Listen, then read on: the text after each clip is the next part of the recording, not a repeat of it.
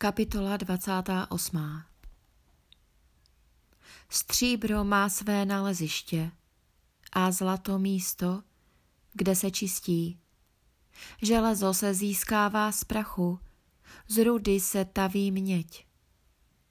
Člověk překonává tmu, proskoumává v říši šeré smrti temný kámen do každého koutku.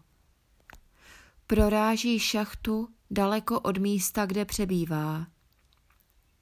Zapomenuti, bez půdy pod nohama, na laně se houpou a kývají, vzdáleni lidem. Země, z níž vzchází chléb, je vespod zpřevracena jakoby ohněm. V jejím kamení je ložisko safírů, jsou v něm i zlatá zrnka. Dravý pták tam nezná stezku, oko luňáka ji nezahlédne. Mládě šelmy po ní nešlapalo. Lev po ní nevleče kořist. Člověk vstáhl ruku po křemeni, hory zpřevracel až do základů, do skal vytesal štoly. Jeho oko spatřilo kdejaký skvost. Zamezil prosakování proudících vod, a co se tají v zemi, vynáší na světlo. Ale moudrost, kde se najde? Kde je místo rozumnosti? Člověk nezná její cenu, v zemi živých se nenajde. Propastná tůň praví, ve mně není. Moře říká, já ji nemám. Nelze ji získat za lístkové zlato.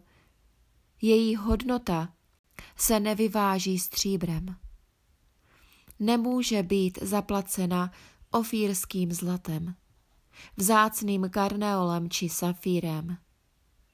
Nedá se srovnat se zlatem či se sklem, ani směnit za věci z ryzího zlata, natož za korál a křišťál. Moudrost má větší cenu než perly. Nedá se srovnat s kůžským topasem, nedá se zaplatit nejčistším zlatem. Odkud tedy přichází moudrost? Kde je místo rozumnosti? Je utajena před očima všeho živého, zahalena i před nebeským ptactvem. Říše zkázy a smrt říkají, pouze jsme zaslechli pověst o ní. Jenom Bůh rozumí její cestě, On zná její místo, neboť On dohlédne až do končin země, vidí vše, co je pod nebem. Když větru udělil prudkost a vody odměrkou změřil, když dešti stanovil cíl a cestu bouřnému mračnu. Hned tehdy ji viděl a vyprávěl o ní. Učinil ji nepohnutelnou a také ji proskoumal a řekl člověku, hle, bát se panovníka, to je moudrost. Vystříhat se zlého, toť rozumnost.